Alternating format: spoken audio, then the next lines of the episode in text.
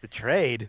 I don't even know what we did. Who betrayed who? I'm actually confused on this one. Good. Good. Because that means I can talk as passionately as I was texting you about Oh. it in person. Is this about? It is about River Okay. City Girls. Okay. But before we get to that, everybody, I'm going to That's open great. my beer. Yeah. Oh, I am too. Actually, hold on. Hold on. Okay. Mine's not a can, it's a bottle. Yeah. I mine tonight sounds cooler on microphone. It does. I, I will say that. It's going to sound cooler probably in name as well. Because I am tonight sporting the champagne of beers, a Miller High Life. I mean, I've got a Yuengling, so we're pretty Hey! both pretty basic tonight. There it's we a pretty basic uh, episode. Uh, we're gonna go. get to River City Girls, 'cause I think that's going to um, dovetail into some other stuff I want to talk about. Cool. But before we do that, we should probably introduce ourselves Probably. in this show that we do. I was about, I was about to before I explained what beer I was drinking. I don't know. Uh, this is Say Reporter Jr. Everybody, welcome. If you haven't um, been here before, strap in. I feel like I say that a lot. I don't know if you've ever said that before. I- so I've really, said- which one of us is paying more I attention don't when we record? I feel like I've said it more than I probably have. Um, but yeah, welcome. I am Dale Decker. I'm Zach Sarowick, and honestly, when I hear strap in, I immediately want to go strap in chuckle fucks, which is the thing I don't think I've ever said before on this, which is why I think we've never said it. Okay. I don't know why. I don't know if that's from something. No, you know what it is? It's, it's buckle up fuckos for some reason. Buckle up, fuckers. Buckle up Um, fuckos comes to mind. I don't even know where that came from. There's So, anytime I anytime I go, so strap in. There is definitely a movie or a TV show that I think of, but I don't know what it is. I can tell you what I think of. Hey, everybody, welcome to Reference Corner as we try to suss out where our language came from. I immediately think of an episode of American Dad where Roger's like, strap in, strap on, both. That's no, that, I don't know what it is, what I think of, but it's like so, like so strap in, and then I uh, then I also for some reason think of watch this acting, which is from blooper reels of some movie. God, not even the movie. It's from a blooper of the movie. Yeah, I think it might be, it might be role models, or it might be the ten, or it might be I Love You Man. Is the 10? The Ten is Paul Rudd. It's a David Wain movie. It's about the Ten Commandments. Okay, never mind. I was thinking Adam of Brody um, is in it. No, I was thinking of a movie with Milo Ventimiglia where they get like ten dares to do or something out of their Nope. high school. It's bad. It's a bad movie. It was called something before they called it just like the 10 or something like that where they like it was something with a number and they ended up renaming the movie to just the number Mm, and I can't remember what it was. No, I don't know. I don't know. But yeah, get like. 10 everybody. dirty it might have been like 10 dirty deeds or something was the name of the movie and they oh. named Oh. it just the, The 10, 10. deeds or 10 or the 10 or something Anyway, Interesting. now that we're done guessing at our own references where our references come from, the most esoteric opening we've ever done on this show you know, it's gonna happen.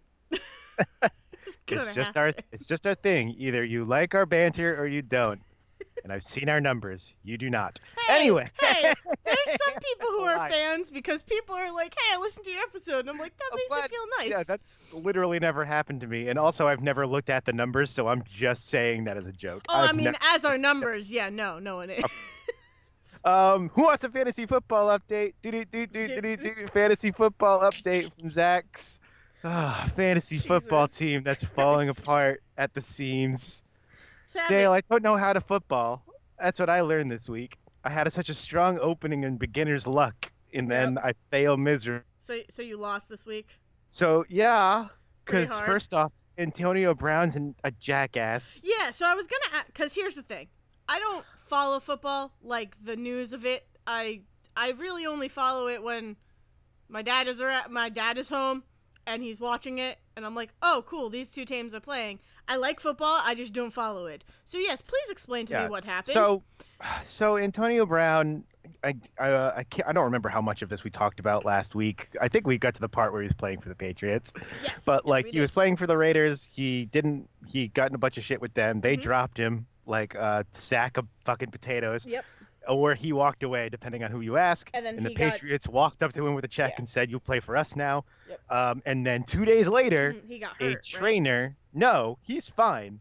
But a trainer from I think the Raiders, I'm pretty certain she was with the Raiders, came forward and was like, "Oh yeah, by the way, Oh, Antonio God. Brown sexually assaulted me," Jesus. and got more graphic than that. And I believe a second woman has come forward now. Jesus So all week, first off, that story hits, and I'm like, "You're on the bench. I don't even want to deal with you right now." Yep. I moved him down off the thing.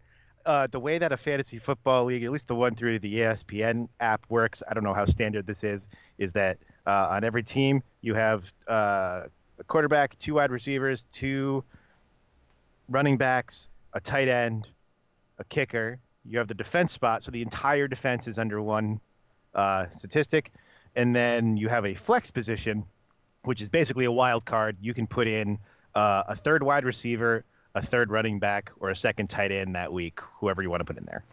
So I ended up with three wide receivers this week, none of which were Antonio Brown, because I, I took him out. I put someone else in that flex spot. Like that was where I was going to put him. And I was like, no, I'm just going to Yep. put in someone else. And it mm-hmm. turned out that was fine. He played this weekend and he got a number of points, but like not any more or less than the other wide receivers I played. Well, so he good, was not least. going to help me in this situation anyway, Good. which means I don't have to feel at all conflicted because like these accusations come out and already I feel like weird. I think I talked about this last week that I feel weird about like gamifying these humans who are already gamifying their body anyway. Mhm. So yeah, like did mention that. so like when when you start to get into like people making accusations about like serious shit, I Mhm. feel even worse. Yep. Like in the NFL, notoriously terrible at dealing with these types of accusations and domestic assault accusations and all of these other things. So I was like, I just don't want him. I don't want anything to do with him right now. So I move him out. He does moderately. It's fine. Doesn't doesn't do anything to have any effect on me, other than he's just sitting on a list I don't want to look at. Mhm. Cool. But then you get to the tight ends. oh God. And I moved the tight. So the guy, I don't even know their names anymore, and I'm too lazy to look it up. but it was Andrews, and I It's want to about say how Howard. I've pictured week two to go. I don't remember their teams, but I'm pretty certain Andrews and Howard are their name. Oh my God. I want to say Andrews is playing for the Chargers and Howard plays for the Buccaneers. I'm pulling that out of my butt. Um, but Andrews is the guy I have playing the first week, and then a bunch of news comes out that his foot is hurt. And I'm like, oh, that's kind of an important part for the kicker. I bet that's probably a bad thing if his foot is hurt. I'm going to take him out and put Howard in. Was it his kicking foot though? Oh, wait, no, this wasn't even. Sorry, this is tight ends. This isn't kickers. Yeah. Ah, dumb. My kickers are just also mediocre. Sorry. Oh. Tight end. Also, by the way, I mean, feet are important for all football Well, players, yes. really. You tend to run on those. Yes. But, like, they say something about a foot injury, and I'm like, ah, I'll just move the other guy in there. Doesn't matter. Yeah. I also had a strong misunderstanding of when I'm allowed to move people around on my team. We'll get into that. Great. So he, so, like, I've got the tight end, and and I move Andrews out. I move Howard into the spot, and I'm watching the news all week, and they're like, "Oh yeah, well, doctors say this or that about his foot. He's gonna chest out some stuff on." On Wednesday with uh, practice, and then we'll see how it goes. And like, okay, cool. Don't really hear anything. Nothing updates with the news story about him at all until like Saturday afternoon. At this point, Howard has already played. The Buccaneers play on Thursday. I think that's the team he plays for, whatever team he plays for, played on, on Thursday, and he's already done nothing. Howard comes out of that with zero points. In a game that I'm pretty certain the Buccaneers won, Oh my but God. he did absolutely nothing. So I got this big old goose egg right there on my on my thing. And then Saturday afternoon is when they're finally like, "Oh yeah, no, he'll play Sunday. Andrews is fine. He's gonna play Sunday. It'll be great." It's like, thank you for telling me this. Now, I'm operating under the assumption that once like the games start on Thursday, I'm not allowed to move people around. I just kind of thought that was a thing. I don't know where I got that idea. I could have sworn someone said it, but who knows? No, that's I just what I would that- think. I just assumed that once the games start on Thursday, your lineup is set. Like no, you can move people up until their game starts. Wait, basically. really? So like I could have moved people around this whole time. It doesn't matter. I mean, again, No, I know, but I Howard played on Thursday, so it doesn't matter. I wouldn't have had a place. The only place I could have moved Andrews is back into that flex position, which would have gotten me 10 more points, and I still would have lost. Yeah. So, like, I lost by 20 something points this week. no, Now, I, I just if I had never that. moved, now if I had never moved Andrews out at all, I think I still would have lost. I either would have lost or I would have won by two points. Like that's the margin we're talking about. Oh, God. If like all of those available points are there. But yeah, I was like, they're like, oh yeah, by the way, because the same thing happened to Brown. Yeah. Antonio Brown, they didn't decide until Saturday that he was going to play on Sunday. There was Yeah. a possibility he'd get put on some sort of investigation list that keeps him from playing. Mhm. And of course, they decide Saturday at like five. Oh, by the way, he's playing on Sunday. Because that's when you make important decisions. So like I'm sitting there on Sunday and I'm just watching I'm just watching my team be like at first everything's going great. I'm up, I'm down, I'm up again. Oh, I'm up by like 20 points now. And then there's like two games start Sunday night and I just start falling further and further Oh further behind and I'm watching Andrew's number go up and I'm watching my tight end with the zero just sitting there, and I'm like, son of, a- son of, a, the whole time, and of course this whole time I'm like working, I'm like, I'm like at work doing this. Yeah.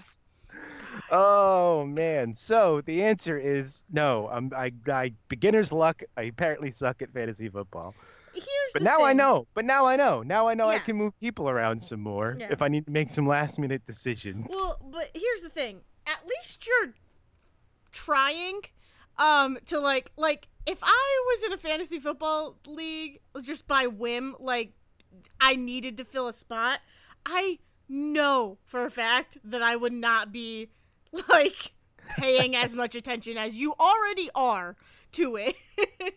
Because again, I like watching honestly- numbers go up. Like Yeah, it's not no, even like I'm doing this because I'm not watching the games. Like we we I got to work on Sunday and I was like, oh hey, I think this game is on, which has some of my players on. They're like, oh, we don't get that channel. It's like, ah, fine, put on the Pats. Mm-hmm. Yeah. no, I just like and I and I definitely would just be like, "Dad, who should I put in?"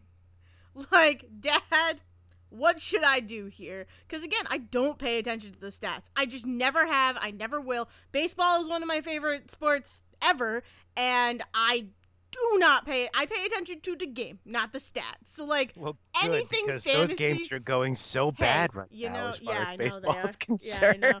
Uh, two of my some of my coworkers have been talking about the Red Sox and being like, they're just out. Oh, Like, my what is going on with them? And I'm like, mm, I still love baseball though. uh, but yeah, no, I.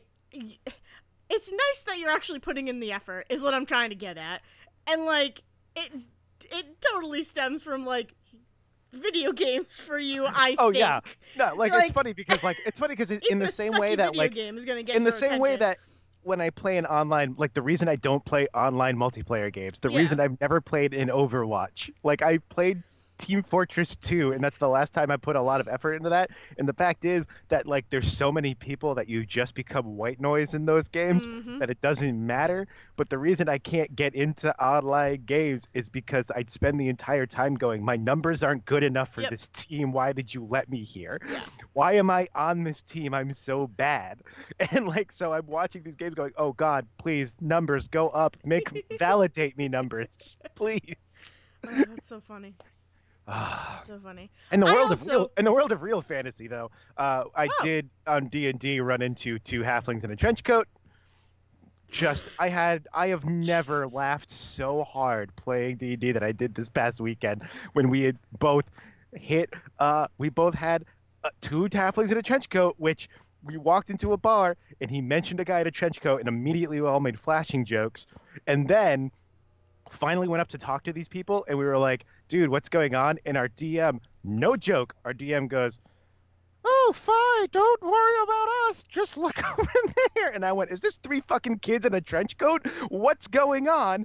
And that was it. He started laughing. We all started laughing, and we just could not like. He was like, "Oh yeah," and then they get up to try to run, and you see the top half of this guy fall to the floor, and the bottom half still standing, and you realize that it is in fact two halflings in a trench coat who had been kicked out of the bar a week ago and were not allowed to be in there drinking. Oh my god. That's incredible. I was like, yes. And then we tried to steal a thing, and it went very badly. It went very badly because two of us were too drunk, and I don't mean in real life, though a little bit in real life. I mean that like I ordered the cheapest beer on the menu at this bar, and what he handed me was essentially uh, fantasy absinthe. Oh, He called it uh, pixie cider. He's like, you notice that it's glowing a little bit when you drink it, and I was like, cool. And then I drank it, and he's like, and about 20 minutes later, you can start seeing movement. Yeah. You just see people moving everywhere. You're tripping, is what you're doing. And I was like, cool, give me another. Awesome. And like me and another character kept getting drunk while the other three planned a heist for no reason. No reason. They just decided they were going to steal information we could have gotten by By asking. Yeah. Yeah. And instead they were like, we're going to steal this information from the police station.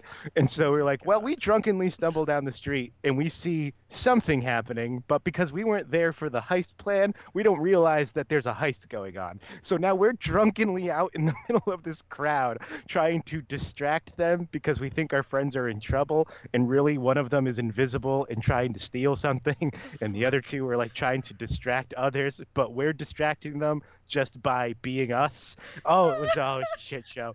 Oh, we are not Ocean's anything. We are not Ocean's anything. Oh, it was bad. I was Oh doing street magic for children by the end of that. and I'm a fighter. I'm not a magic user. I'm literally doing card tricks and just hoping to distract people. Oh my! It's children, uh, evidently. The- well, the only people that was the that was the what we got was you're doing you're so bad at this. Only the children are paying attention. That's great. Oh my god. Uh, but how have you been? I've been I've been good.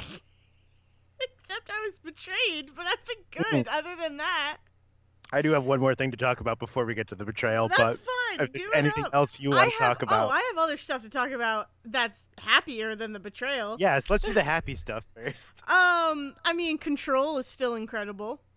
Uh, where are you in that now? I forget. Okay, Oh, so you're doing things that I don't have access to. Let's talk about that for a second. Yeah, we'll talk about that for a second. Uh, so Uh. that's why I, God, I just got the BlackRock. Uh, so you had to just get to the quarry. Yeah.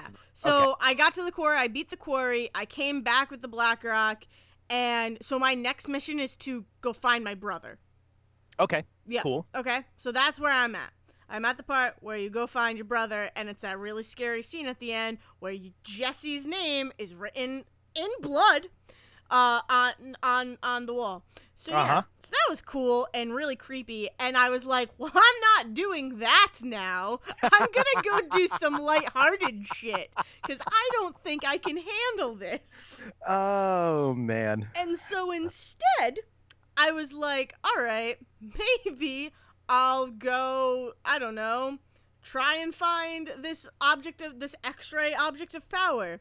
And I was like, well, nope, not gonna do that. Oh, I have to go listen to, and I had this quest, I had this mission in my, you know, mission list for a while. I don't even know how long I've had it Yeah. but it's so like you go and listen to Im- imagery experience guided listening pretty much guided meditation. It's You guided go to listen to meditation. guided meditation. And what I learned very quickly because I was googling this trying to figure out why I had definitely been in the room and I Mhm. couldn't figure out why I Mhm. wasn't finding i googled anything. it too And I saw the- me I saw the very obvious like tape recorder I probably should have been getting, and there was no connection to it. It's like, what is going on? Mhm. What is not? What is not clicking in this game? Is there like a glitch or something? And finally, I looked it up and was like, oh, it's because when you get so I pre-ordered the game, but I pre-ordered the basic game, and by Yeah. pre-order I mean literally the night before, Mhm. but still counts as a pre-order. Me too me too So, but I did the sixty dollar base game, which means I got um, there's a couple of like uh, high end mods that you get for that and the the outfits. Like that's what you get for pre-ordering. But the I, th- for some reason, I thought with the ba- the standard edition, you got this extra mission. no, that comes with the deluxe because Yeah. I think the deluxe also comes with the season It does. pass. It comes with the season yeah. pass. Yep. So so yeah, so you get the exclusive side mission with that, and because I was like, well, I'm not paying for that. I never once committed to memory what Mhm. that mission was named. hmm so when you started so talking about this mission, right? So when Yeah. you started naming this this this mission that you had, I was like, I, that doesn't sound familiar at all. Yeah. It's like because I could, uh, summarily wiped it from my memor- Yeah. memory the second I realized I wasn't gonna get it. Yeah. So- So. because I'm crazy and was like, well, I'm just gonna buy this. Uh, I'd say because you're prescient, because you realized how good this game would be. I, looking at this, going, oh, I understand that. I like this game looks cool, but I'll never, you know, I've been hurt before by pre-order bonuses.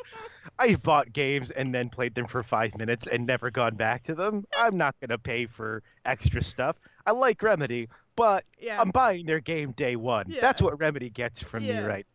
And then, and, and then then, and then like two hours later, I was like, man, I wish I paid for all of it. yeah, no, no, no, no. And I'm, I'm, honestly, I was struggling with like the idea of buying the deluxe or the standard because I'm like, I don't know if it's going to be as good. Like, I feel like I might be overhyping it. Like, I feel like I might. Right. I whenever I get too excited for a game, I kind of get nervous. So I'm like, I really don't know if I should buy this now or if I should just wait to buy the season pass.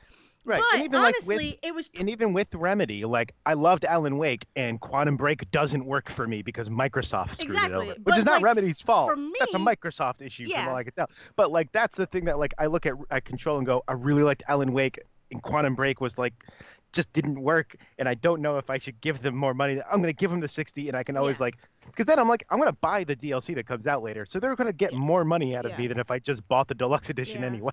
But the thing was, is like, yeah, and I was jumping off the Quantum Break wagon, so I'm like, I loved Quantum Break, and I want, and this looks like it's gonna be Quantum Break esque. So I was like, I need to do it. And plus, if you bought it as a PSN member, you got it. It, was like twelve extra bucks, I think, for the. I, I don't remember. Right, it was like the sixty math and then like right. seventy-two. Like yeah. it was very, it So was very tax- It wasn't like eighty or ninety dollars. No, after tax, it came to like 77. But then I did the math afterwards, and like if I just bought the season pass after be- falling in love with this game, I would have spent like close to 90. And I'm like, okay, good. I'm good. I'm good. I'm happy, and I'm satisfied, and I'm I'm very happy with what I did. But it also comes with this fucked up, crazy mission. Yes, written by the, uh, not well, at least voiced, by. I don't know how much he had to do with right, but voiced by the wonderful, the stupendous, the completely insane Yep. Hideo Kojima, Yep. the man behind Death Stranding Yeah. and Metal Gear Solid, Which- who has like is problematic in his own ways. Not like super problematic. Not like we shouldn't support him, but like we should all talk about Quiet for Metal Gear Solid Five one day. A character who literally has to be quote unquote has to be half naked because her skin has to be exposed to the sun for something unless you break that Huh. entire idea by buying a specific outfit that almost covers everything and breaks the entire purpose that you wanted to just make a half naked woman Hideo Kojima. Anyway, I like Hideo We're Kojima. gonna move on He's from not that. a perfect yeah. he's not a perfect shit. man. Yeah. He's not a perfect man. But Um.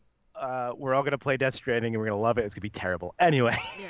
I don't know. Uh, but yeah. so, So, tell me about these guided meditations. so these guided I'm never gonna meditations, see them. you're so. you're only ever gonna watch a video of them, or actually, you you might get it through getting the season pass, but it's nothing story based. It's just really weird, and you're gonna It's more like the extra- it itself. yeah.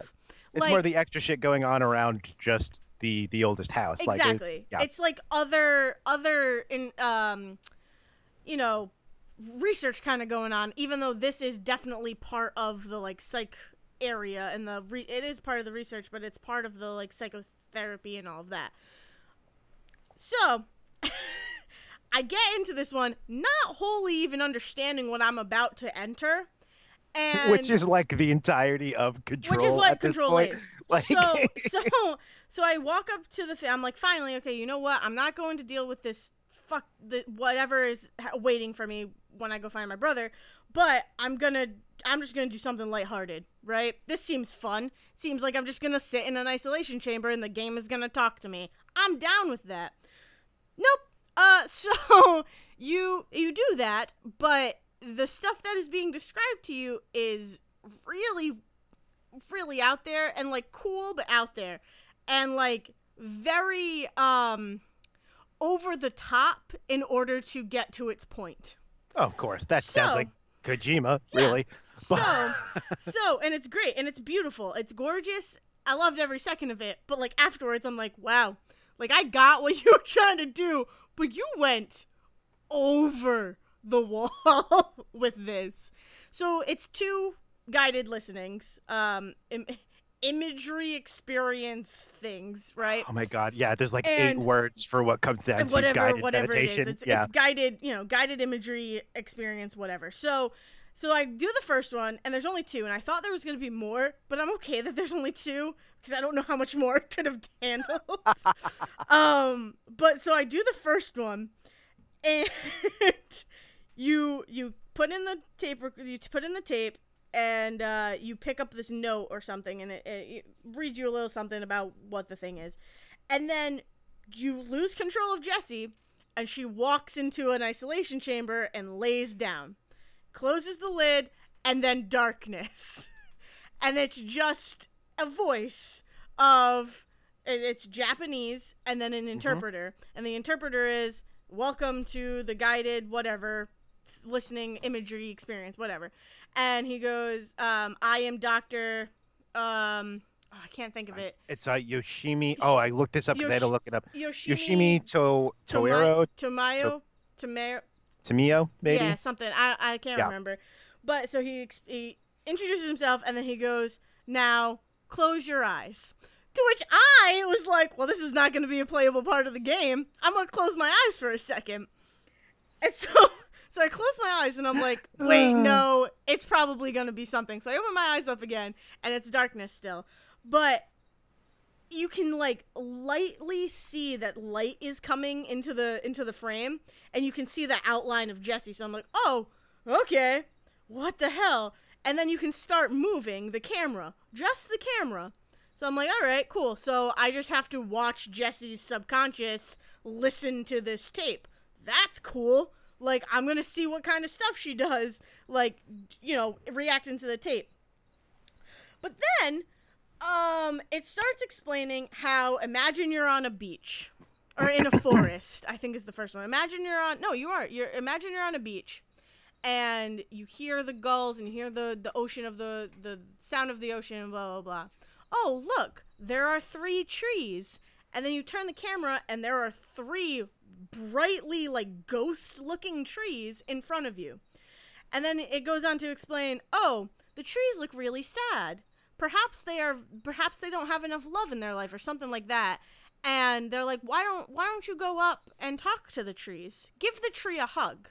Have you done the plant talking No. side Nope. quest, by the way. I've seen I've seen a oh have my seen a god. thing yet. No, I have not.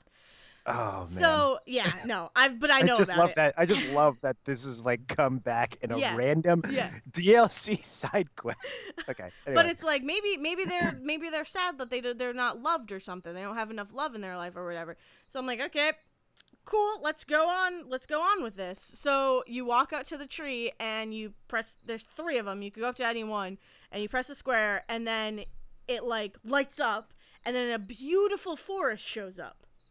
And it's like, look at that. You you made the tree feel so loved and so happy that you've created this gorgeous beautiful ecosystem now that the trees can live in and be happy with each other.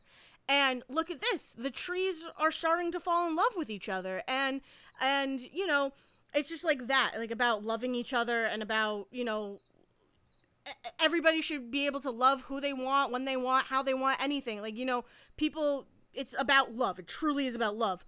Then it cuts to, oh no, there is a forklift in the distance, or a bulldozer in the distance. Like, why is there a bulldozer here? Oh no, it looks like the bulldozer hates the tree's love and wants to take it down and wants to knock down the trees you need to stop the bulldozer. So you go up to the bulldozer and try to like hit it and like turn it off and it goes, "Oh no, now there is an army of bulldozers."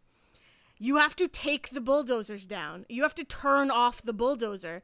And you start running around sporadically to the bulldozers and they disappear. And like you can't get to that one bulldozer to turn it off. And it's just like, oh my God, like I see what you're doing and my heart hurts right now.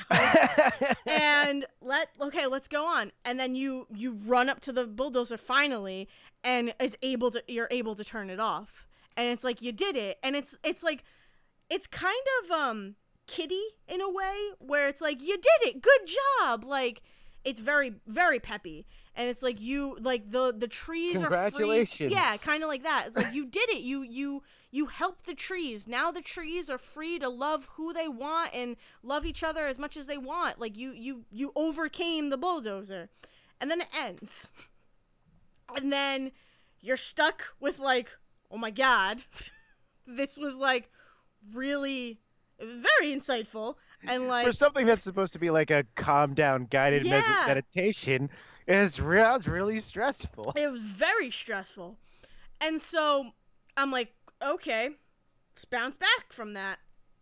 Let's uh let's let's yeah let's try and think happy thoughts. Let's let's load up number two. yeah so then so then the mission's like go find the second tape. So then you have to walk around and go to an- another part of the building and get the second tape and come back. Now the second tape starts off almost almost identically and it's like dark dark room nothing on screen except for the i have subtitles on you know whatever so it's just the subtitles and it's like welcome to the blah blah blah blah blah i'm dr you know Yoshimi yeah. Tokui, by the way. I looked it yeah, up. okay, cool. Yoshimi Tokui. Okay. So, uh, and it's like now imagine you are on a beach again, and you hear you hear the the flow of the ocean, the sound of the gulls. It sounds so beautiful. Oh look, it seems like you're thirsty.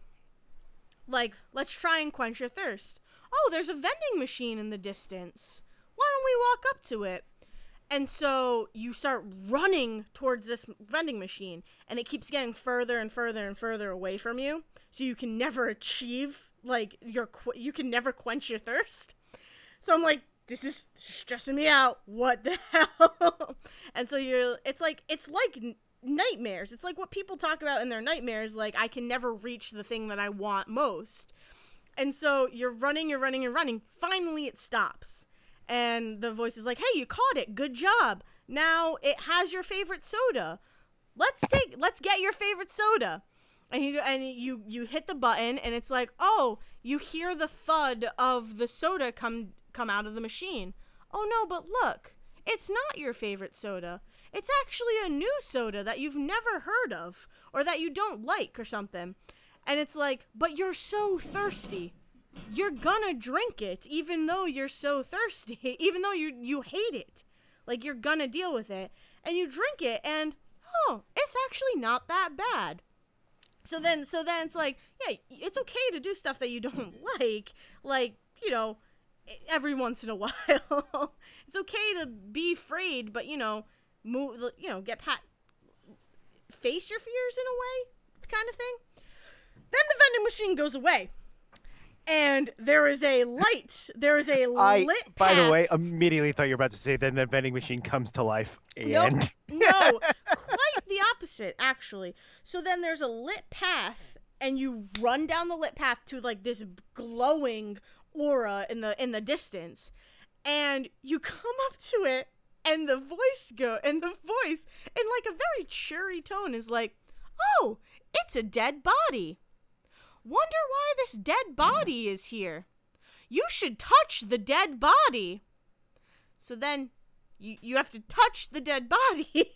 poke it with the stick, you, you, you roll just- it, roll it into the creek, touch let it it. let it roll out off. Yeah.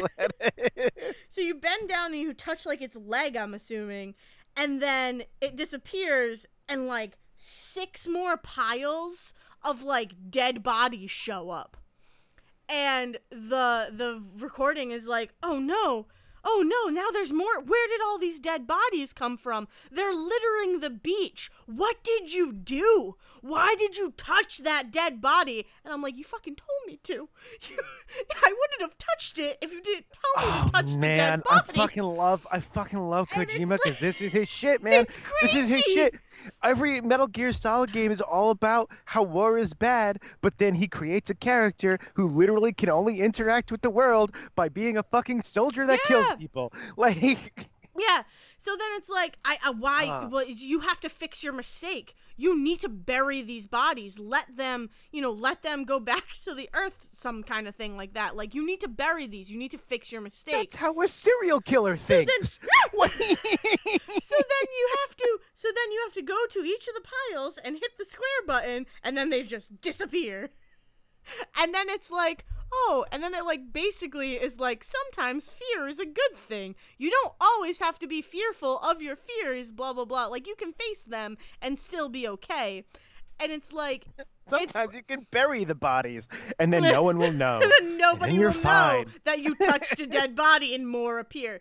No, it was just like, okay, so I see that you're what you're trying to do with these two these two experiences. But my god. That was like a roller coaster of emotions. I love this fucking game. This game is fucking ridiculous, and I love it.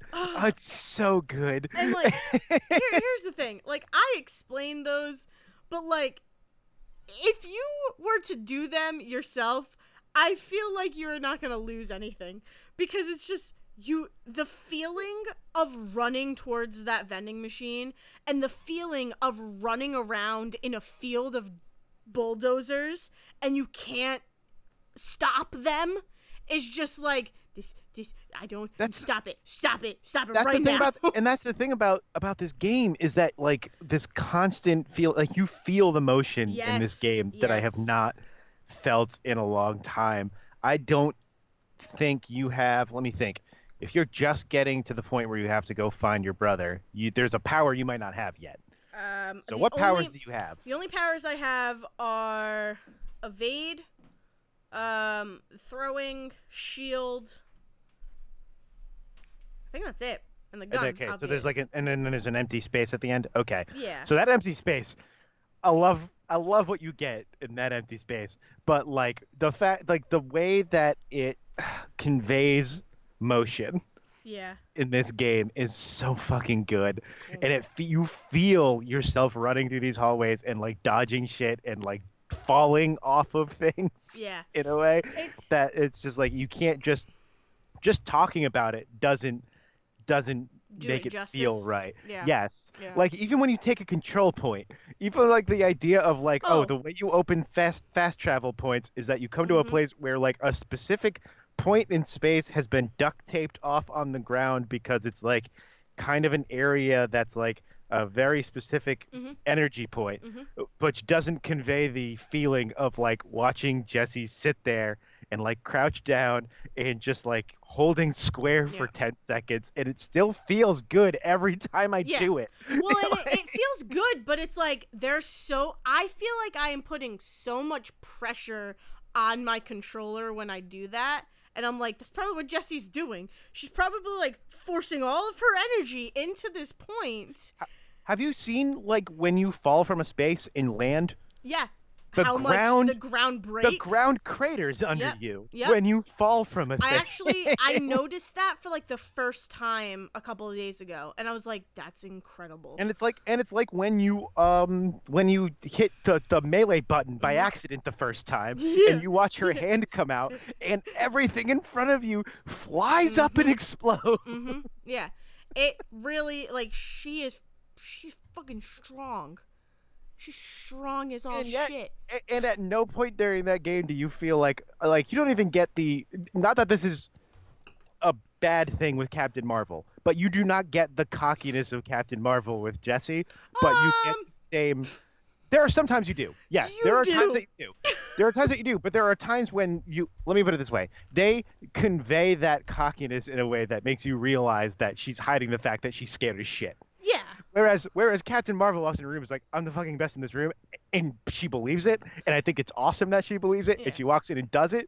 I think that Jesse walks in the room and says, I'm in charge here because I'm the director, and then in her head goes, Fuck, why am I the fucking director? I don't want to fucking yeah, do this. yeah. Like, Yeah. There are there are some times I would argue that Captain Marvel is not she's like I just need to do this cuz this is what I need to do. I don't think there's times where I think she's scared. yes, Yeah. yes, you're right. I just think Yeah. that like it's played very differently for like it's the same effect. It's played effect. differently. Yeah, It's played exactly. differently for what feels like the same effect. But I just love the fact that like Jesse walks in a room. I love having that inner monologue because she's talking to Polaris the whole game. Yeah. Where she just walks in and is like, I'm gonna make this decision, and everything I say out loud sounds super confident, and everything in my brain is like, what the fuck, Yeah. man? Why am I? Why are you fighting with me about this? I just want to ask this simple question, Yeah. but I can't yet because I don't trust you. Yeah. No, I think I yeah, Ah. I think she's super super yeah. She's one of my favorite. She's one of my favorite video game characters. Her, uh, uh, which is great to think that Remedy has created now three of my favorite video game characters in Max Payne, Alan Wake, and now Jesse Faden. Yeah. I mean Like I love all of them for different reasons. And when I say Max Payne, I don't mean Max Payne Three, which Remedy I don't think had any part in, and is a very different game. Mm. But the first two Max Payne games are so weird. yeah. They're just weird, like noir comic books that you play through. But like Well, it I love and I just I, I just they they I write to- these characters so well. I need to play Max Payne and Alan Wake. But the thing the thing about Jesse too for me and like it could I don't know if it's the same, I don't know if it's, you know, but it, it's Jesse feels like a Jesse feels like a modern uh and strictly in like timeline like present day Aloy in a lot of ways Yeah, and that's probably why she has become one of my favorite characters of all no, time. I could totally I can totally see that. Aloy she's- has that cockiness, that confidence. Like I can, I'ma do this. This is what I'ma do. I'm good at this. I might not be so sure of my my actions, but it doesn't matter. I'm still, I still know that I can do this. And um, yeah. And she comes in and she freaking busts heads and is is is one of the most badass women video game characters ever. Not even just a woman, not even a female video game character, but a video game character. No, she, yeah, she's a badass video game character, and like as as much as like I'm never gonna fault a game for doing the like, hey, women are awesome, women empowerment thing. I'm never gonna fault a game for that. Yeah. One, two, this game not once has ever commented on the fact that Jesse is a woman. Nope. Not once has anyone said made any sort of sexist comment, Nope. really, at all. that I can at least that doesn't come to mind. I might have like just There's- like there's- breezed over something. There's But- one point in I think a document where like Tommasi, who is very clearly a bad person and like enjoys fucking with like And isn't he like one of and isn't he like one of the first ones He's that you the end up first he's fighting? the first Yeah. person that you fight as a hiss. Yeah, he's, he's the, the big floaty dude, yeah, right? That like yeah. oh yeah. Yeah. Okay. Well, he's the first like big quote unquote boss hiss. The mailroom Um, and he's boss. not. e- Yeah, he's the mailroom Yeah. boss, and he's not even that hard of a boss uh, once you figure out how to manipulate the game. But he, he I'm pretty sure. I'm pretty sure there is a, um, a document where like he says something offhanded, and it's just like, ugh, sure. yeah, no, you're that's gross. possible. You're a Right. gross human being.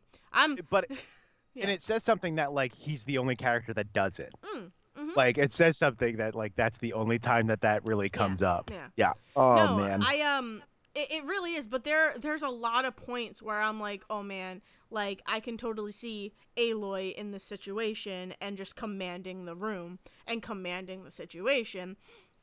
Much like it's very interesting that you bring up Captain Marvel, much like I could see Carol Danvers coming in and being just- like, "Yep, this is my situation. I'm gonna take care of business." I just Um, love like the idea that like she walks in a room and it's like I'm the new director and a bunch of people like their first reaction is you are? No. Oh, okay. So anyway like Yeah. they're not concerned that she's the direct like they're like oh man Trench was okay I guess. Anyway here's some shit we fucked up. Please fix our problem. Well, it is. It's that the the the first um the first meeting with Ansi, I think is his name, or or Uh, um, oh yeah, the uh, the the, security. the the security maintenance, the the guy that's like in the the the NSC. yeah, the security manager, pretty much.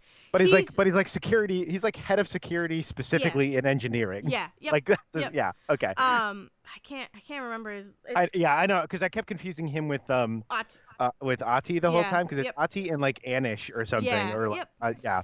But like the Or first the first meeting with him, it's like very much he's just talking to you like upset. Like he's angry and it Mm-hmm. feels like he's just trying to get it out and then he's like, "Oh, wait. Shit, you're the new director. Hey, what's up? so, we got some screwed up shit going on. We need your Oh, help."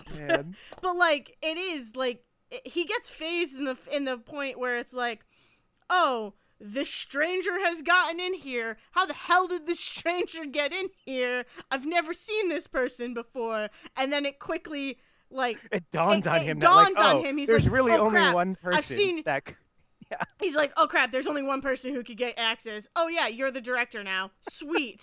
Hey what's up but it Oh, is like man. it doesn't feel and maybe i gotta play it again but like in the moment i was just like this guy has no idea what's going on Yeah, no, And, like, he's like he's like so. distracted. He's doing his job. yeah and that's a, that's like a whole thing that's happening in this game. There's like a whole theme about the idea that like the administrators don't know what the fuck they're doing versus the people who are on the ground. yeah And like you learn about how like Trench and Darling went out and did stuff, and so like Yep. they kind of understand that there's lives on the line, but like you also get the impression that they kept a distance, f- probably for a reason, for kind of thing. oh yeah But then you also get like the whole time Jesse's talking about the like talking to Polaris about the fact that I, I used to do like manual labor stuff. I've been a janitor Yeah. before. I've Yeah. done I've done the bullshit grunt work, Mhm. which is why which is almost like the game is like, oh yeah, we made her the director because she understands this shit in a way.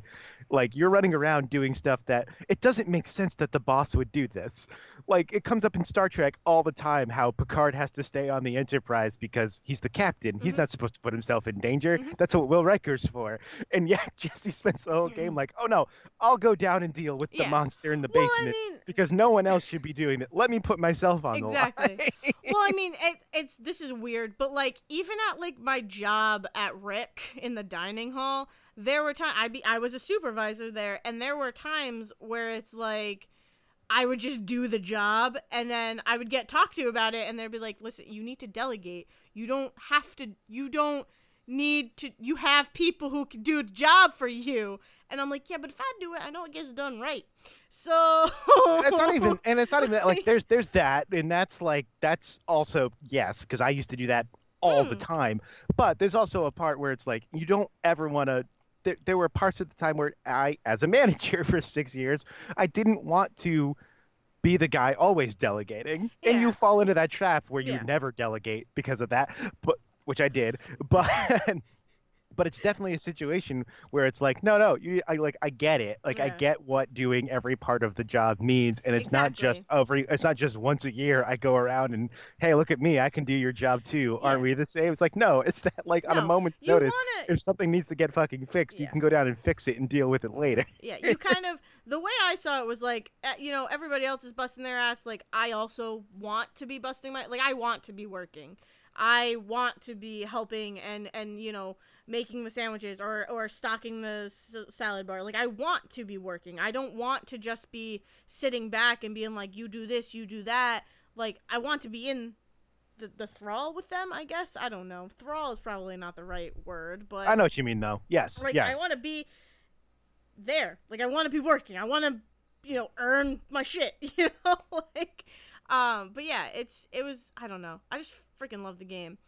Oh, it's, um, it's it's working on such I oh man Yeah. it's i love i love the live action stuff Mm-hmm. the like FMV like for years FMV was believed as this like cheap thing because it was it was cheaper to just film people doing a thing and then stick that in there regardless of whether it fit in the game or not and so like as we've gotten better graphics we can put live action stuff into a game and it doesn't look as jarring Well, but like sometimes it does look jarring, and it looks jarring on purpose. Yeah, Everything exactly. with Casper Darling looks just kind of weird, and it's supposed to look just kind of weird because it is straight live Weird, action yeah. versus uh, up against Yeah. Jesse, who doesn't look like a recognizable figure. I can't look at Casper Oh and God. not see Alan Wake, Her and at the same time, I I can't like my brain is like that's not a person. Yep.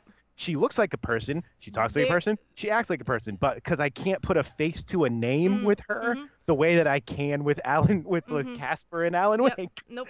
I, my brain gets so fried when I there watch. are there are times where I legitimately kind of get a like scared of how lighting hits her face, and it's mainly the eyes, her eyes. There Mm. are times where like I will move the camera to like go in front of her, um, to like see her talking, and the light will be shining on her eyes in in this way that makes her eyes look like possessed or demonic or something and i'm like oh god Catches, the, catches And- the pupils like red eye a in yeah a but photo. it's like yeah. but it's like platinum platinum like this bright white with like platinum blue in the middle and i'm like oh my god what just happened Have you seen Blade Runner? Because you're describing replicants right No. now. That was like the tell. That's the tell in in Blade Runner of who's a replicant and who's a Mm. human. Is that every now and then the light would go across their eyes and you would see the reflection. See the and ref- for yeah. years, the thing with Deckard and you know, um, I almost said Han don't Solo. spoil nothing Harris, the thing with Harrison Ford's character is that there is a literal split second frame in in one scene where you kind of see his eyes do that, Yeah. and for years it has been debated whether that was a light a thing that just happened or if it was on purpose. well like literal years, that is a question that has been asked well about whether or not, well like, well here's the thing zach now i gotta watch blade runner yes, you do. I've never Dale. seen it, and now I'm just gonna be watching for that. God damn it, Zach Sarwick. Anyways, Um, so to move, what do you have something? So you anyway, something else? yes, I have one more before, thing. Before I, I have- start talking about Gonna- females in another video game. This is going to be a long episode, everybody. I'm sorry, but it was a busy week, weirdly enough. So, I Yeah. did something literally last night. Oh God. I did the most Silver City ass thing I could do in Providence last night. Let's put it that Ooh, way. Okay. Which is, um, hmm, where do I want to start? How much do you know about the music of Juno? Like, like the The movie, movie Juno. Uh, nothing, because I've never seen that movie. really? I know. I haven't rewatched it in a very long time, and I know that it probably wouldn't hold up. But I know what will hold up, and that's the soundtrack. Okay. Because, so the I might soundtrack, know like a song off of it. the soundtrack is largely comprised of music from one artist. Her name is Kimya Dawson. Uh, she used to play with a band called them. She used to sing with a band called the Moldy Peaches, and then she did some solo stuff. And like ninety percent of that soundtrack is her solo stuff and like Moldy Peaches music. and there's like two or three other things that are just not, but every most of it is her. So, uh, I don't really feel like going back and rewatching Juno anytime soon because I don't care. Yep. But I remember that uh, the music in that, like, I fell in love with the music of that movie. And in fact, the Kimya Dawson album, Remember That I Love You, where a bunch of that music came from, is still one of my top albums of all time. One of the first ones I bought on vinyl. Like, Oh, wow. I love that album. Mm. So, I follow her on Twitter. She's I'm scrolling through Twitter the other day, as I do 90% of my time. Uh-huh. And she says, "Oh yeah, coming through Providence uh, on Monday, God. and just uh, thought we'd put a show together at AS 220." and my brain did two things. It went one, holy shit, Kimya Dawson's gonna be five feet from me, and two, I've never been to AS 220. I don't think I have either. What am I doing Monday night? Nice. So look it up. Twelve dollars. Come in. It's Kimya Dawson and a couple of other acts I've never heard of before. Sure, I'll do that. So I go to AS220 last night, Mm-hmm. and I cannot stress enough how small this space is. Okay. like the size, like like less than the size of the basement you're sitting in right now. Because I've seen it, so I can actually put this into yeah. context. Yeah. like maybe a little taller, but definitely like maybe two thirds the size of your basement, little bit higher ceiling. That is AS220. Interesting. AS220 is a club, uh, club, music space Yeah. stage Yeah. inside of an empty room uh, that I have been hearing about since 95.5 WBRU still existed. Like all through high school and college, they would talk about shows that would happen at AS220. And in my brain, I had concocted some sort of magical space in my head where all of these cool places would go because I'd never been. Yeah. I, I'd gone to, there was a place here in Providence called the Living Room that's not there anymore. Mhm. My father used to go in the 70s. I went to a few shows there. It was one of my favorite spaces, and then it closed down and they like bulldozed the building. It's right behind where the IHOP outside the um, Providence Place Mall, Yeah. that kind of area. Yeah, like like literally like across the street, there is a lot there that used to be the living room. Yeah. So like that's where I used to go. Like I say, used to. I went to like four or five things there at most, maybe less.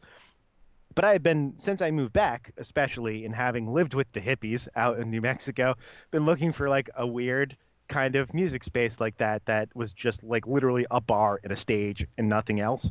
And so I go to AS220. I get there a little early. They have a bar next door, and uh, immediately because I am a bartender now, I clock the fact that it's uh, two coolers, uh, a couple of taps, and like four bottles of liquor. and I'm like, okay, so like like the hotel in the theater I work at, yeah. like this is a quote unquote bar next to the music space, and I'm already in love. I'm like, great, perfect. Like I, I, I showed up in my brain had, had like over literal over a decade was like building up this idea of what AS220 was, and I was like, oh yeah, like it's where all these cool people hang out, where all these cool bands play, and it's smaller. It's not like this huge thing. You know, I used to go to Lupo's a lot, and it's Mm. smaller than Lupo's, and I was like, oh yeah, no, if if someone was gonna do something even more exclusive than Lupo's, oh that's wild that they would hmm. play at AS. So I walk in, and it's like, oh no, they threw this shit together like in Like five last minutes. minute. Yes. That's so funny. And it's in like it's right next to Trinity Rep, like it's in the like what I would consider Oh a gosh. quote unquote cool part of town. Like there's Trinity Brew House. Yeah, shut up. So there's Trinity Brew House. Fine. Uh, there's Trinity Rep, which was showing the Prince of Providence, the Buddy Cianci story Oh my god. last night. I walk by Oh. Trinity Rep. This is so inside baseball for us, but I have to say it. I'm walk by Trinity Rep, and as I'm going up the street, because I ended up ended up uh, parking in like a five dollar parking lot across from Trinity Brew House because I couldn't find parking anywhere, and I was like five dollars to guarantee my car doesn't get stolen. Sure, I'll do that. I just paid the five bucks. I walk- Guarantee is a Guarantees a is a Oh, generous a generous word. yes. Guarantee as in here's the thing. Guarantee as in I paid people, which means they're the ones I can sue. Yeah. So, True.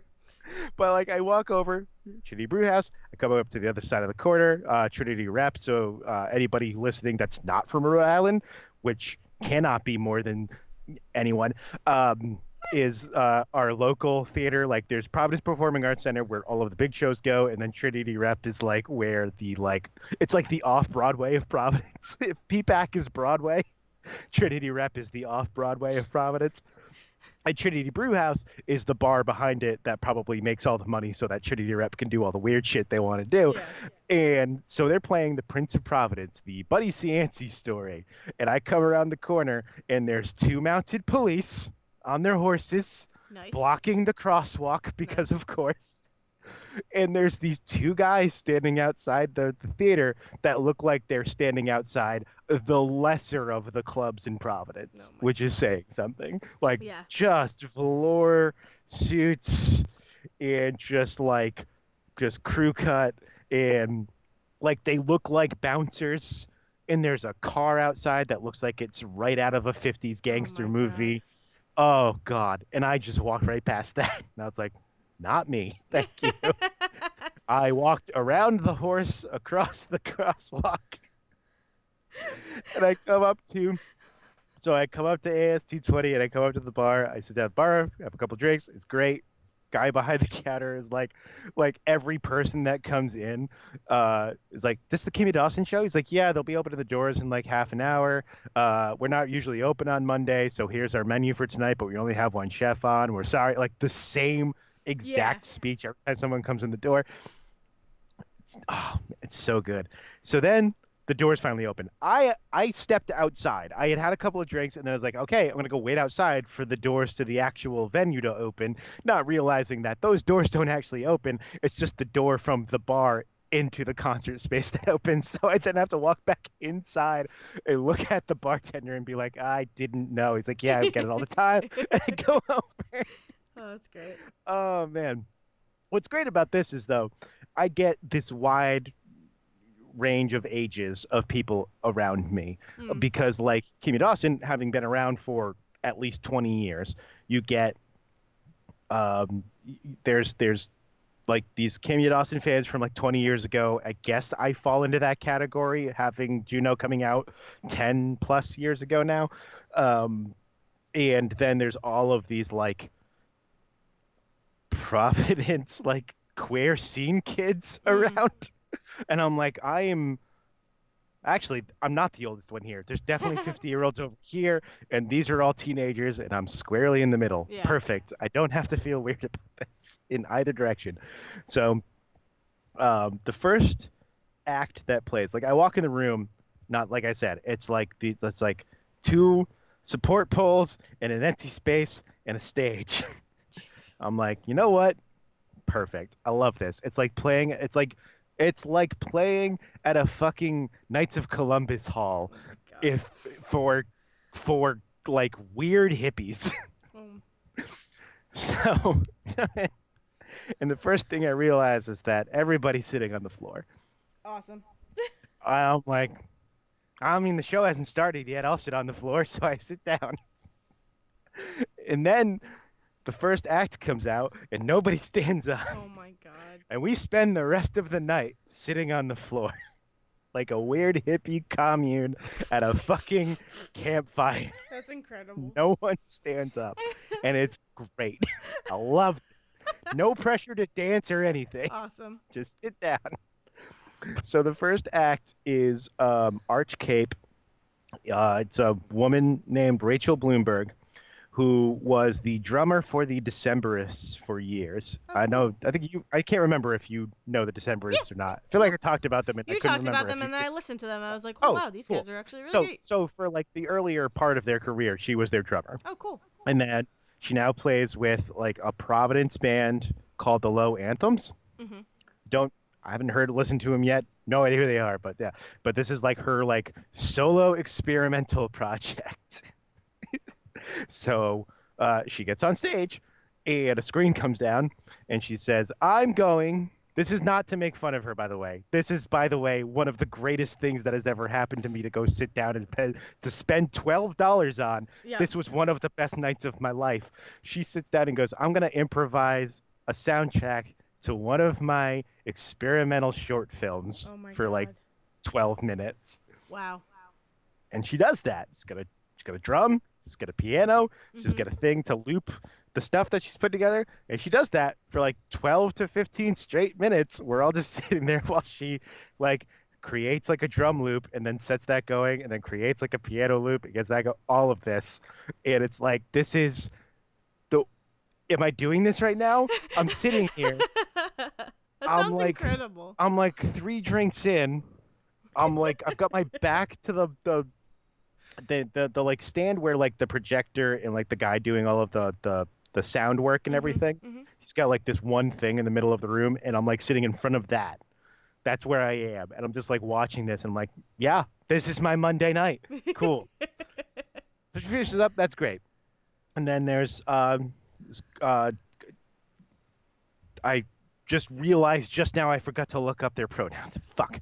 It's trans uh d- uh this uh trans guitarist singer comes up your heart breaks is the name of the act uh it's, it's one person uh with a guitar it's great she played they played uh, like five or six songs and it was amazing Mhm. and again no one stands up we're all sitting there listening um, and it's got this whole like I said, like hippie campfire vibe. Yeah. We're getting like stories in between. It talked about the fact that like, because all of these uh, people are also from Washington. Uh, is like the kind of like Pacific Northwest area, is where they all kind of started, and so Yeah. they're talking about all of these people they used to play with. And like people who in the last like couple of years have like passed away from like drug overdoses and like getting all these like Mhm. super serious stories about stuff like that. I mean, I mean, it's all this great music. That's great. Kimya comes up. It's just her and a guitar up on stage playing. And I was like, oh my God, this is what I've been waiting for since I came back. I haven't gone to, I didn't go to a lot of concerts while I was out in New Mexico. I went to plenty of stuff like at the bar and I Mhm. went to a couple of parties and stuff like that. But this was like the thing that I missed about Providence Yeah. and the fact that it was like the weirdest hippie shit I could have gone to. they had all just come. They had all just come from John Waters' sleepaway camp oh my god. last week, and they were like, you know what? We really need some money to get back to the the West Coast. So what Yeah. if we stopped in Providence and did a show? oh my god. That's and so like. Monday, so like they left there Monday morning. We're like, we'll be in Providence by like six o'clock. It's like cool. Set up like an eight o'clock show. We'll be there. And we get there. That's awesome. So the whole night, they're all like, "We're fucking exhausted. We haven't slept for three days. Let's do this." And they just start playing. oh man, it was so good. It was like the best I could. Oh man, I could. I was so happy sitting there, just like sitting there for three hours on the floor, just listening. yeah, that sounds like something I've I've always wanted to go to. oh sounds man, incredible. it was wonderful. So yeah, Arch Cape, Your Heart Breaks, Kimya Dawson. Everybody should look those those three up because they're all fantastic. Good, I'm glad. Uh, Oh, now man. let's talk about betrayal. Betrayed. Betrayal. All right, so here here's the thing. I did not. this is probably going to be the more negative part. I don't know. It's going to be like half negative, half talk about it positive. because it, it, it sparked some thoughts in me Um, Day while I was yeah. walking around work doing nothing. it So- sparked some thoughts in me, Zach. Um, so here's here's the thing. Disclaimer before, maybe not disclaimer, but um, yes, I'm about to talk about River City Girls. Yes, I'm And- and going the to spoil. I'm going to spoil. River City Girls.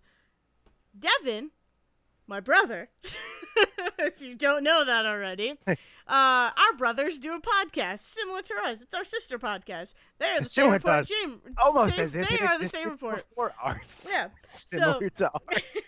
So, Same Report, uh, their last episode, uh, it's called Spring Break, I believe. Uh, Devin I, goes. I listened to it this morning. Yep, It's yeah, I was- good. I was listening to it on the way home. Um, Spring Break episode, latest episode. Devin talks about River City Girls. You should go listen to that, and also listen to this because Devin's probably gonna do a better, a a nicer, um, like more elegant way of More describing, cohesive more cohesive. Um, he way of explaining what happens in the game. I'm probably just gonna word vomit and um, something's gonna come out, and it's probably gonna be really upsetting. But Just don't be Lindsay Lohan and don't make it real vomit. Sorry, had to do it. Jesus. Anyway.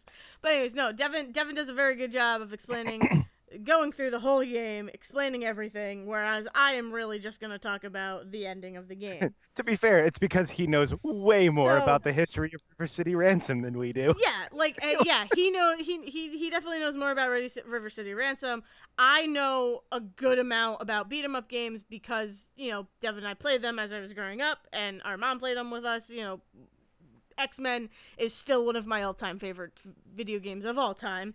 Uh, the and X Men thank you for thank you for allowing me to play with you, Yep. where I definitely dragged us down it's okay. it happens. It's fine. characters every few minutes. it's fine. Uh, but no. So here, here's the thing. Down and dirty. My explanation of what River City Girls is. If you want to hear a better one, go to Devin. But Down and Dirty, River City Girls is a beat 'em up game that is like a sequel or a reference game to a game called River City. successor. What? maybe? Spiritual successor? Spiritual I don't know. maybe. Um, so it is a successor, whatever, to this, these games called River City Ransom. Um, now if you know those games, great. If you don't, they're beat 'em ups. You play as two guys who I th- believe have to rescue their girlfriends. There you That's go. a, yes. I believe dirty. the like the American version of them is you're basically like 50s greasers walking through the streets, Yeah. beating up other gang members Yeah. while you try to get to the guy that kidnapped So- your girl. So yeah. that's the game, right? Okay. There are a good amount of River City games in in within the series. Um, there was a Japanese release uh, where usually the the girls in the games, uh, their Japanese names are Hasebe and Mami. Um, I think Devin said that their American names are Roxy and Cindy. Oh, Roxy's the one I remember. Let's go I with Roxy know. and Cindy. Roxy and Cindy. So those are the original girlfriends, right? Ha- Hasebe and Mami is the names we're gonna go with because they show up in this game. But there was a Japanese game where instead of Hasebe and Mami and Mami, it is um, Kyoko and Masako, and they play you know the girlfriends in the game.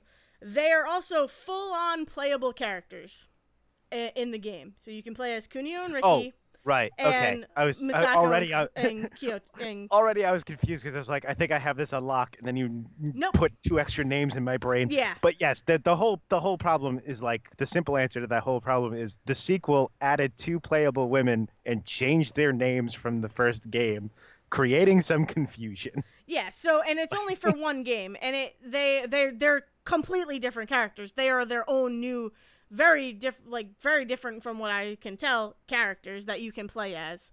And I think it's like the first time in the River City series. So what River City Girls is instead of the guys you were playing as the girls, you were playing as specifically Masako and Kyoko. And um, The second The- girlfriend. the second girlfriends. These Okay. are the girlfriends who only appear in a Japanese release game for like I don't I don't even know what system. Uh, Devin mentioned it, but I don't I, I believe it's I believe it is the, like the Japanese NES, like Yeah, the original like. Japanese So- NES. So cool, like that's cool. So if you if you know if you know those games, like that's a cool Easter egg for you. If you know the history of the games, cool Easter egg. This game, River City Girls, is filled with Easter eggs to other um beat 'em up games. Like Double Dragon is very prominently referenced. Um, like you know, I'm gonna spoil it. Skullmageddon shows up, and I know him from Double Dragon Neon because Devin and I just beat that for together. And I do I'm not. anyway. so Skullmageddon is the main antagonist in uh, Double Dragon Neon. Um, Abobo shows up, who is a um, is a multiple a, a character who shows up multiple times in Double Dragon Neon as just another guy to beat up in like the spawn rooms.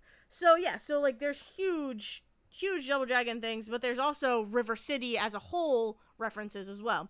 So you're playing as Masako and Kyoko, and your job, you get a text. You're in detention, right? The the whole story begins. You're in detention. Right. You get a text that your boyfriends Kunio and Ricky have been kidnapped. So the the So- the oh, way to God. the All way right. to I'm gonna write that on. down because I need to remember this from later. Okay, yeah. later Let me explain this, this. and then we will Yeah. discuss everything. Yeah. So, so then the like logical thing in River City is violence. Uh, that's how they kind of everybody is violent in River City, which is like an ongoing gag.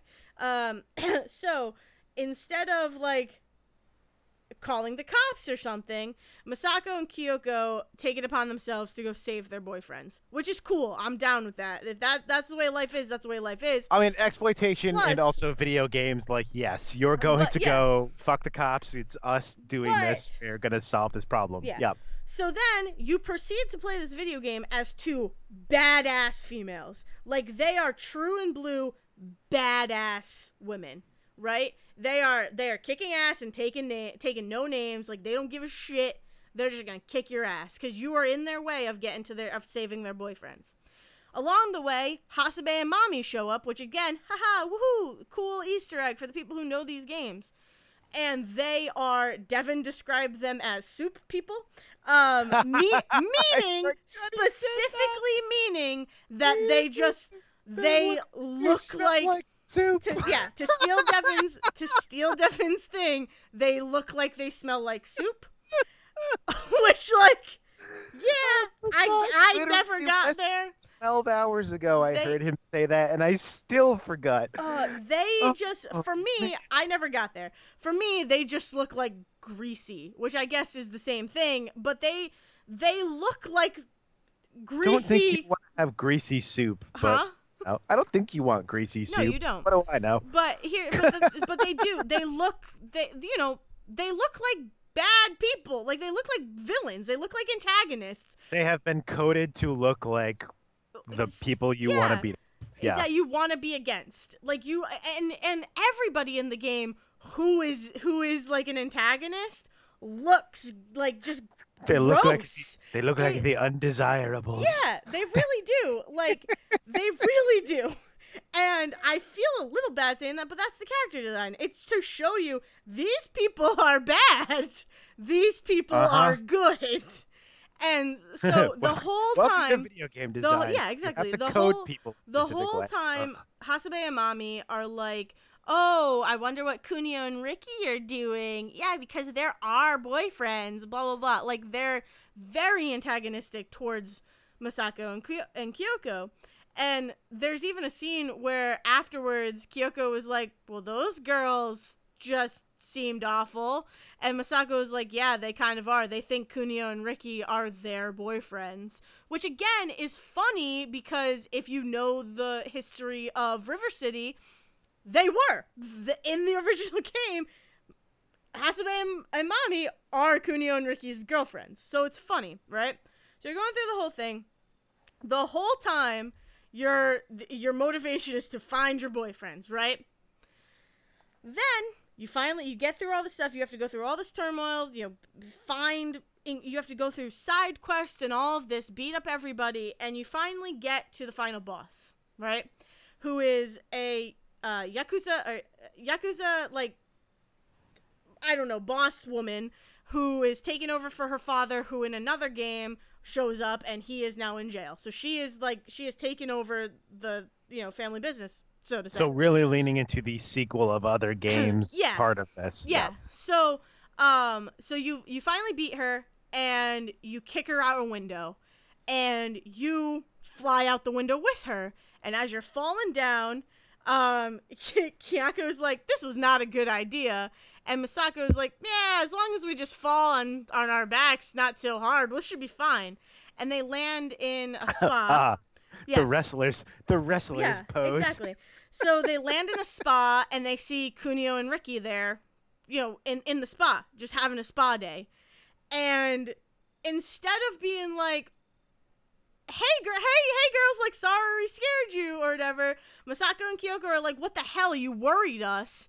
And Kunio and Ricky's response are, oh my god, it's just those, it's just those crazy girls or those weird girls who are always like staring at us or following us around. Let's go check out. I wonder if Hasebe and Mami are still up. And like give these gross smiles. And it's all in manga. Like it's all it's all drawn out in a manga style. And then Masako and Kyoko punch them through the roof. And the game ends. So the game fucking lies to you. I The- okay. We're gonna talk about this. time. Hold on. First off, just so I got my notes right, it's Ricky and who? Ricky and Kunio. Cunio. Okay. I have some thoughts. Okay. I have some thoughts. I have some thoughts. But Alright. yes, let's start here. If the entire premise of if the entire premise of the game Mm-hmm. is that you are playing two delusional women, Mm-hmm. uh, and that they were never actually these guys' uh, Girlfriends. girlfriends, and the two soup women are in fact their girlfriends. Mm-hmm. And so, ugh. So that creates a problem. On, Um, that creates problems on levels. Yes, Zach, it does. And here's why. Um, I mean, I don't need to explain why, but it. Okay, so for me playing this game, right? I am. Video games are a very are a thing for me. Whenever there is a strong female character, I am very happy. I am always happy whenever there is a strong female character because you know it, it's needed in the world. I am happy And, whenever and there is I, a as a man, am not, and I'm upset with this conversation already. Anyway, you should you should put a disclaimer on that because if someone just jumped in here hearing that, they might be like, "Well, fuck these guys." I just love to create sound bites that make me look like a jackass. Any, um. Anyways, so no. I- i- I here's the thing. It's Jesse like earlier. Let's be honest. what? I did praise Jesse I know. earlier. I know.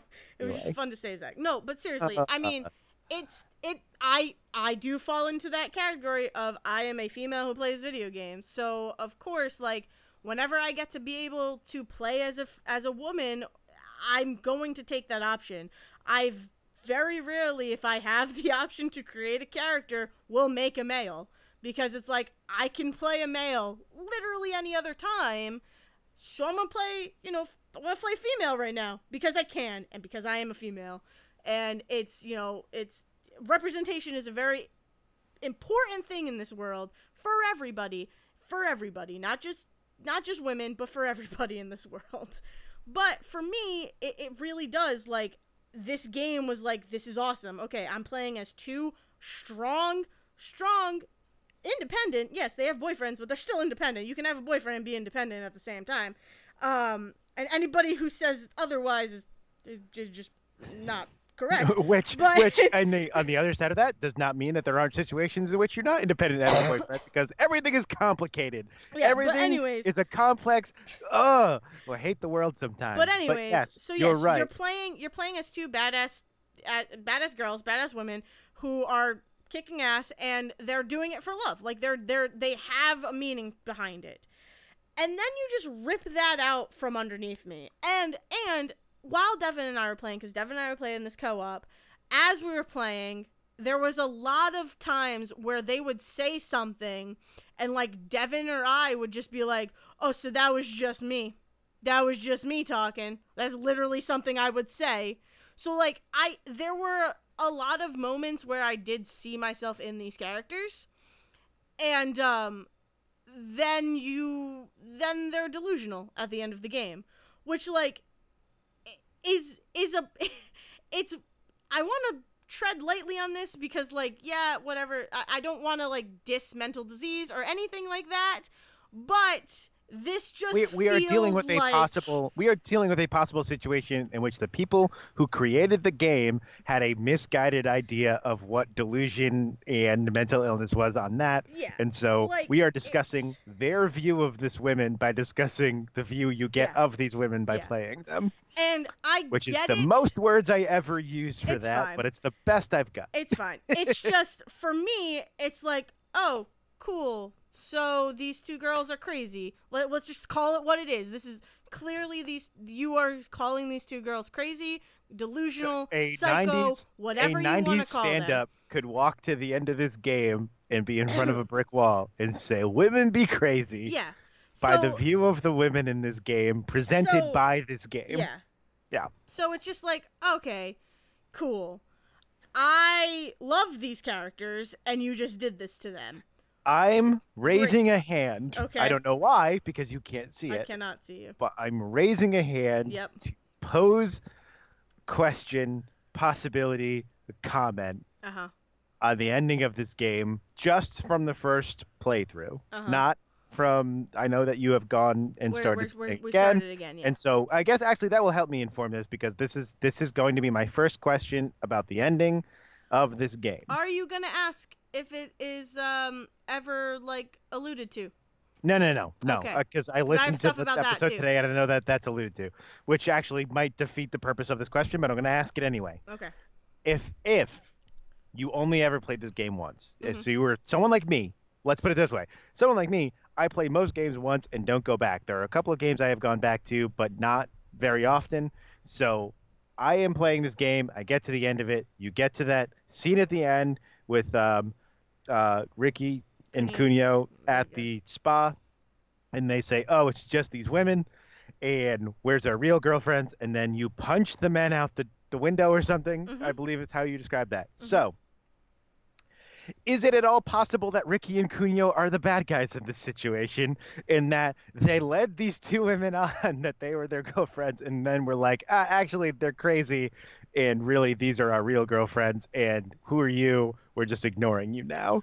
Well, Like, like shitty dude like I used you for whatever, hmm but this is my real relationship, Mhm. but you were just the one on the side and the discovery of that is what prompted them to punch these dudes out a window. Is there Um, anything that like leads up to that possibility? I would say no. Damn. Um, because here's the thing. There there might be one instance. So the things so yeah, okay, so Devin and I as we're as we're sitting here watching the credits just upset. Like but like we were we when we say jo- when we say betrayal, like we're joking around because like that was like- the very first the very first thing out of my mouth when the credits started to roll was betrayed. Like But like just, literally. just to get the sequence of events correctly, you like defeat the final boss, you do the spa thing where you see them punch them out the window, credits, like Yes, that's it. that's like that is how literally it. that rolls. That's okay. how it rolls. that's important. The credits the Yeah. credits roll and then uh, Kyoko gets another text, right? And then like it's just like, "Oh, you unlocked game new game plus." Okay. But here's the thing. So, Devin talks about how Abobo kind of alludes to the fact like, "Oh, maybe they weren't kidnapped." Yeah, okay, fine. There's that illusion, right? so what does a what does Abobo say? I missed that. So Abobo is like, they're like, you kidnapped everybody. Maybe you kidnapped our boyfriends. And he's like, I don't know. I kidnap a lot of people. I, I can't remember them all, but something like along those Okay. lines. So and not, then not- and then not- he says, so no, th- that's no, okay, no, no. And then continue. he's and then he says, maybe have you ever considered the possibility that maybe they're not kidnapped? Maybe they just left you or something like that. Something along those lines, right? And they're like they get defensive about it. So that's one. okay, but that creates another problematic view Well, here's of these women that they are the ones who were dumped and they moved on and they can't move on because So, they're women. Hold on. No. Okay. Ugh. So here's the thing. You you ask if Kunio and Ricky are the villains. Um in some way yes, but not exactly for what you're saying. I don't think um because there's another point in the game where you fight a um a musician, right? Her name is Noise. And a guard, you talk to this guard. I want to be I want to be mad, but also that's a good name for like I'd go watch that. Well, it's also based off band. of her name. Her her name is like Noizama or something, so it's like a, a, a shortening of her name. It's it's Fine. great. It's yes, cool. it's cool. Fine. Um, um, so I could have gotten her actual name wrong, but so you go and talk to a guard as Masako and Kyoko, and and you talk to him, and you're like, "Hey, we need to get in there. Our boyfriends got kidnapped." Blah blah blah blah blah. And he says something along the lines of, "Are you sure they're not kidnapped? Everybody's boyfriends disappear when Noise is in town." And then Noise, I believe herself, I don't remember exactly what she says, but again alludes to the fact that guys disappear when she is in town. Alluding to the fact that Alluding to the idea that they show up to clubs and are like, "I'm single. Hey, I'm gonna hit on the yeah, artists at or, the yeah." yeah, or that specifically Kunio and Ricky are not faithful. So he, the but the the way that the game is framed and the way that it makes you think and the psychology of what is being told to you is always pointing to oh Masako and Kyoko are in love with these guys who they're dating. They are straight up dating because again and I will I'll bring this up again but there's a song in the beginning of the of the game that Devin read he did a dramatic reading of on their episode but the whole time you were led to believe that they're truly boyfriend and girlfriend. And then and then so like i'm like oh so ricky and kunio are just dicks. Like they're just it seems like they're they're jerks. So like why masako and Kyo- kyoko why are you still dating them? That's what was going through my head. But again but here's the thing. Here's the kicker to all of this. That opening song has an opening montage and an opening video and Kyoko and Masako are eating out with Ricky and Kunio and having dinner and then they get kidnapped. And then Kyoko gets a text message saying Yeah. that their boyfriends are That- kidnapped. That was in fact going to be my next question. Is like who sends that fucking text and message? you never find out. Oh, that's the thing. That's the thing. That's it. Like you're right. That opening montage is the thing that ruins any idea of like, oh, we've left it open for fan theory about whether or not they're actually together or not. No, you specifically set up a situation in that opening in which they watched them get kidnapped and then get a ransom message. Mhm. It's not like it's it's not even like the weird like the way that this twist should have happened is they get to the final boss and he's got the two of them tied up and he says now you get this is your Final choice for boss is a saving your boyfriend but still sorry yes she says then Yes. like uh, she has them tied up Yep. like and says like now i have your boyfriends and that's when they say those aren't even our girlfriends and you have like a whole conversation about it and then it's like oh but you were you were at dinner with them when we stole them so we thought this was your dates and they go yeah but we've got a bunch of side chicks and make it like a whole thing you don't leave it that ambiguous you make it like I- straight up make them say oh yeah, Yeah. we were fucking with them I have to be honest. I don't know if Kyoko, Kyoko and Masako watch them get kidnapped. I don't know if that happens. I, I don't think so. I don't think they watch them get kidnapped. They just specifically get a text message. But your thing still could have worked because they still could have been like, "We saw you at dinner with them, and then you were alone, and we grabbed you." Right. Like, what the hell? They like you need to make it more clear that if the situation is that they are like if they are are are unfaithful to Yeah. either these characters or the soup characters Yeah. But you have to make like- it clear that they are doing something otherwise it's just too confusing. There's really and i'm sure if we go and we have been going back through and we have been being like oh maybe it's because we're fighting zombies now like hey there's a delusion like i guess that might allude to it there's just not enough there's Right. not enough to If- back up this this ending and and also there's a second secret ending where you fight Hasebe and Mami and they admit, hey, okay, fine, yeah, okay, joke's on us. You're actually their boyfriends. You're actually their girlfriends. And then the same ending plays. It doesn't change the ending. You still ah. aren't their girlfriends at the end of it. And it's like, so why even put a secret boss in, guys? Why do why are these why why were you able to write such strong women and then completely crush them down to a fucking pebble in like the same amount of time? And it was just it was really disappointing. And here's the thing though, I still love the game. Like it's still a very fun game at the end of the day, and I think people should play it. But it is this thing where it's like this is just I'm not excited to sit through that ga- the ending again. Like I'm gonna And- skip and it. I'm is- not gonna watch it again. and this is an interesting sorry you go first and what? and also, there was a review that I read. Devin and I were like trying to see if other people were upset, and there was a review um, that was kind of upset about it. They were like, "It's just a, it's an, it's an outcome that comes literally out of nowhere," and and you know they the review says that Ha- Misako and Kyoko are asleep in detention, and they're fucking not.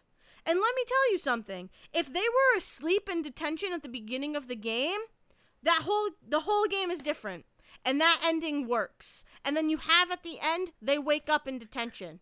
That That's almost that's how me- the game should have like but that's how it Yeah. is. But that reviewer is not correct. They're not asleep. No, but that almost makes me wonder two things, possibly. Um, so the way that review copies work for anybody out there who doesn't know, that It could be generally re- yes. reviewers get a game before a game releases uh, by however much time that's determined by the people who send them a code, and there's usually some date that they're not allowed to uh, send out their review or talk about the review until that all of this stuff. Well, the Um, weird and people yeah. have different feelings about that. So it came out after the game released, so that would make sense. Yeah.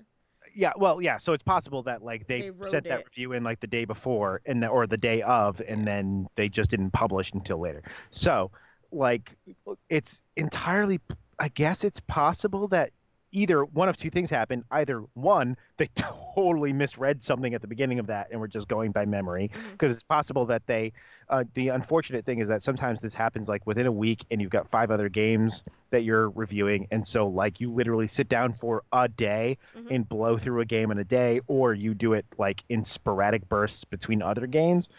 And neither of which makes for like great memory of everything that happens.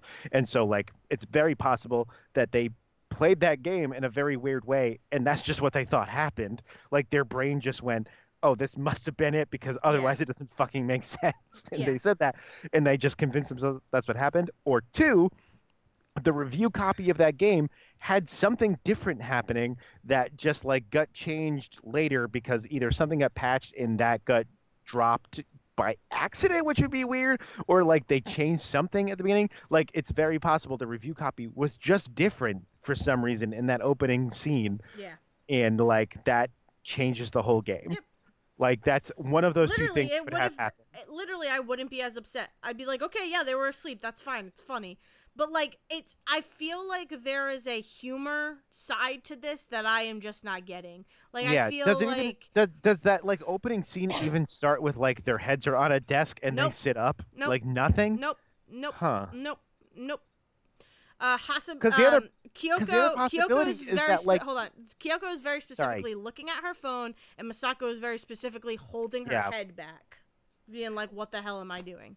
Yeah, there's also a possibility and like that like they're mixing a like press release like breakdown of the game Yeah. with their review. Like this is what we were told this game was. here's what the game is, and then here's my review of playing it. Yeah. And they never once like in their brain didn't like connect the fact that that's not what seems to happen in the game itself. Mhm. Again, because like review situations are shit Yeah. like the review situation of any game is really not ideal to the idea of how any average person is going to sit down and play a game. And so like No, it's very possible that they got a thing months ago that was like this is what river city girls is. Mhm. and then they played the game and they went well this is what i told it was. And so this is what happens in the game. And then i played the game and it plays this way. And their brain never once connected that those were like not like at Same. all the same thing. Yeah. yeah But yeah, I uh that's it. If you want to hear more, if you want to hear Devin's side, go check out their episode. But it really it just kind of ruined the whole game and it's like it's hard going it's a little bit hard going back through and playing and being like this like none of this is valid. Like you Well, uh, literally you literally made everything in this game invalid. and especially when you're when you're players like us because we are both very story heavy players. Yeah. it's it's interesting to listen to to devin and i, I suspect because he, he was playing with you so he was forced to pay attention to the story more that this ended up affecting him the way it did. Mm. but um this is not a knock on devin. Devin i love you. You play games fine. Don't ever let me fight you on the way you play games. You play control however you want even though you're doing it wrong. But To be We fair, I did tell him he could not beat it before. No, no, I'm not even talking about that. I'm talking about the fact that I we we got into a long conversation about the way he was playing No, control. I know. I, and I my brain, like my brain, was like, oh, he's skipping all of the cutscenes and all of the story stuff. When like what's probably really happening is he's watching the story important cutscenes that come up as you're playing, and he's just not picking up every document like we are. I realize that that's probably he's not completely insane, and that's a totally valid way to play the game. Anyway, um, like there's there's a thing to like a twist in a story can be good if it's written well. Mhm. But I think that there's a thing where a lot of writers and a lot of people who are writing like not just games, games are constantly chasing film in a way they shouldn't. That's a whole other conversation. But like I think what happens is that a lot of people get their idea of what makes a good or funny story or like a funny thing at an end is like let's just throw a twist because a twist is just a thing and they don't think about the fact that there's like a lot more that goes into a major twist than they're really thinking about. Like six sense there's a bunch of clues before you get to the twist at the end of that movie. They might not be good clues. You might have some misgivings about how that was handled sure but i think the fact that like red is important and bruce willis never touches anything very important things for getting up to the end of that movie. And like usual suspects, which came up in this uh, this recent Say report. Not going to go into what that ending is, but like there's a there's a reason that rewatching that movie is fun. Mhm. And The Prestige from Christopher Nolan, there's a reason rewatching that movie is fun because that is a movie with two twists. And I think it's very interesting that people remember one of those way more than they remember the actual really good twist to that movie. There's a Hugh Jackman twist Yeah. and a Christian Bale Yep. twist, and everyone remembers the Hugh Jackman twist because visually it's mind blowing. Yeah. But I think the Christian Bale twist is the better twist in that movie. but I think it's I think that's on purpose. Like Yeah. that's the prestige Yeah. of that movie is that you remember Hugh Jackman and you forget Christian Bale. Yeah. So like like I think there are people that watch a lot of these movies and read a lot of these stories and all of this other stuff and go, "Oh, twist ending. Let's throw this at the end cuz it'll be a funny joke." hmm And they don't think about the fact that there's no construct around that around that twist in the same way. Yeah. And that sucks. It's unfortunate. Yeah. But yeah. That's it. That's all I got. I'm good. Huh. go play control everybody seriously i'm never going to stop not saying that it's going to be like my top game of this year yeah. Uh, maybe top three because death stranding and pokemon come out this year. Control will still be in my top three in some configuration. It might still be better than those. Here's the thing. I'm excited for pokemon sword and shield. I also expect it to be a pokemon game. Oh yeah. so I, unless they like, I know they're doing all sorts of things, but unless that game gets really mind blowing, it might be my number three. might be my number two. fine, We that's don't know, That's fine. but like, still, like, like, there's a lot of good games this year and a lot of of stuff coming out. Control, just don't overlook it for. I mean, I don't think it's being overlooked anymore. I think there was a lot of fears about that when it first came out that people were going to be like, "Oh, like three people are going to play this game and champion it, and no one else is going to play it." I think it's been like one of the top games Oh, it definitely the has. last like two months. Mm-hmm. So like, do that and then go back and find Alan Wake, find Quantum Break in some way that you can play it because like that It's game is very cheap and on and uh, Xbox. on Xbox. yeah, that's the thing. And on Xbox, it works. I Yeah. think it's just that on PC it doesn't. Nope. So on Xbox, it's working fine. So go get that so you can watch um, fucking Littlefinger and Iceman uh, fight it out. Oh man. X Men X Men X three was Yeah. on uh, AMC today, and I watched it muted at work. Oh, Uh, incredible. But yeah. yeah. But yeah, you can find us on Spotify. You can find us on iTunes. You can find us on your favorite podcast apps if you search Say Report Junior. That's Say Report JR. You can find us on YouTube. Up to episode 60 is now available on YouTube. That's Hotel for Cosmogs, one of my favorite titles we've ever created for a show, is there. Uh, if you search Say Report Junior, again, that's Say Report JR on YouTube and at Say Report Junior on Twitter. You can find us there, and then you can find us individually. I am at Zerwisky. And I am at Dale's Brain. And with that, I think we all should go get some ice cream. Take it away, Liz. Thank you for listening to The Say Report with your hosts Dale Decker and Zach Sarowik. Please follow the guys on Twitter and Facebook by searching for The Say Report, and you can always subscribe on your podcast channel so this is delivered straight to you and you can enjoy it every week. With apologies to your mother, we'll see you next time.